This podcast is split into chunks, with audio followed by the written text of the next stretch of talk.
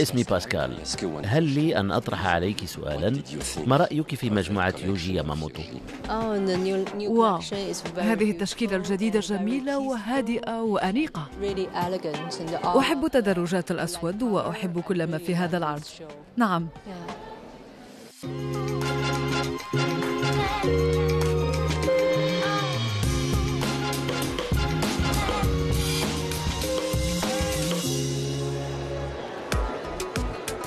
صار تقليداً عندما ينتهي العرض يتسلل المدعوون المرموقون وراء الكواليس. هذه الممثلة الصينية فان بينغ تحيي يوجي ياماموتو، فهو سيد المكان في هذا اليوم. الأجواء مريحة وترفع المعنويات. لمصممي الأزياء ميزة خاصة، الجراح لا تحبط عزيمتهم والغضب يحرضهم على التفكير. أنا حزين، لقد فقدت للتو أخي الأصغر وأمي، كانا شخصين مهمين جدا في حياتي. آسف لذلك. لا، فالغضب حفزني على تقديم هذا العرض. أنت محارب، وهذه المرة لعبت باللون الأحمر بتناغم الأسود والأحمر. نعم، في تشكيلتي النسائية الأخيرة استخدمت اللون الأسود. إنه لون جيد ومطلوب تجاريا. أنت محارب أيضا على الصعيد التجاري. تجارة الأزياء مقامرة كبيرة، لذلك علي أن أحارب. المحاربة في وقت السلم، والأحرى أن لا يتوقف النضال في وقت الحرب. هذا ما تقوم به المصممة الأوكرانية سفيتلانا بيفزا. كيف بإمكانك العمل في كييف اليوم؟ هذه هي العقلية الأوكرانية.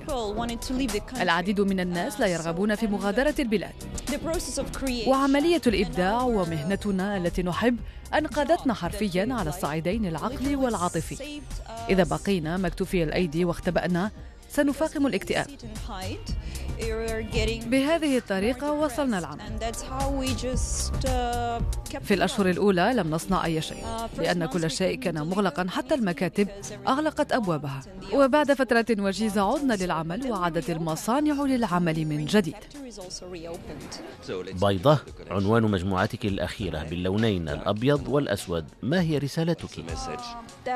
إنها الأسئلة التي أطرحها على نفسي حول الحياة والموت، وعن أهمية الحياة وكيف يمكننا تحسينها وجعلها أكثر أماناً.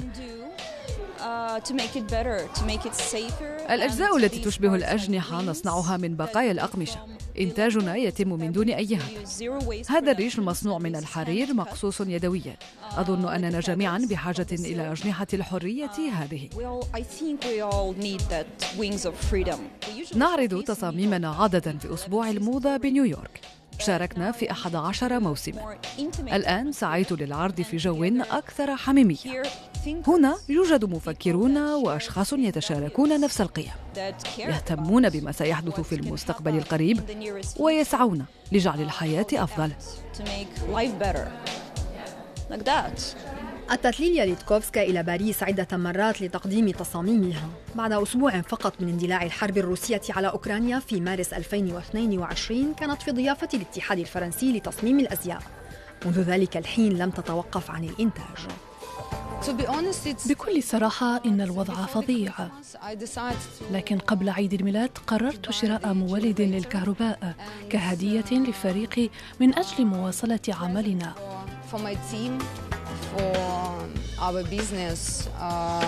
مولد الكهرباء أفضل هدية يمكن أن تقدم في أوكرانيا. إنه من الأشياء التي تساعدنا على العيش والاستمرار في حياتنا وتقديم الحلول.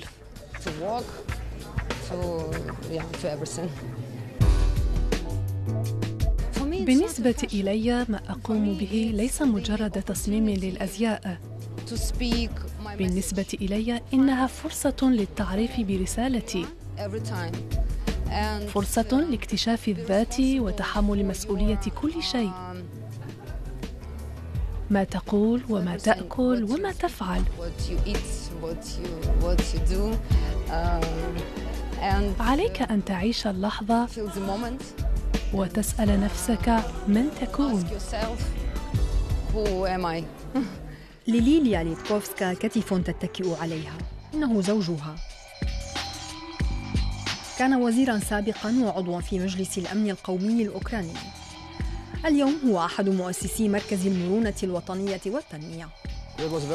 كانت سنة صعبة جداً وكنت في الجيش. ليليا شخصية مبدعة، لذلك كنت قلقاً جداً عليها.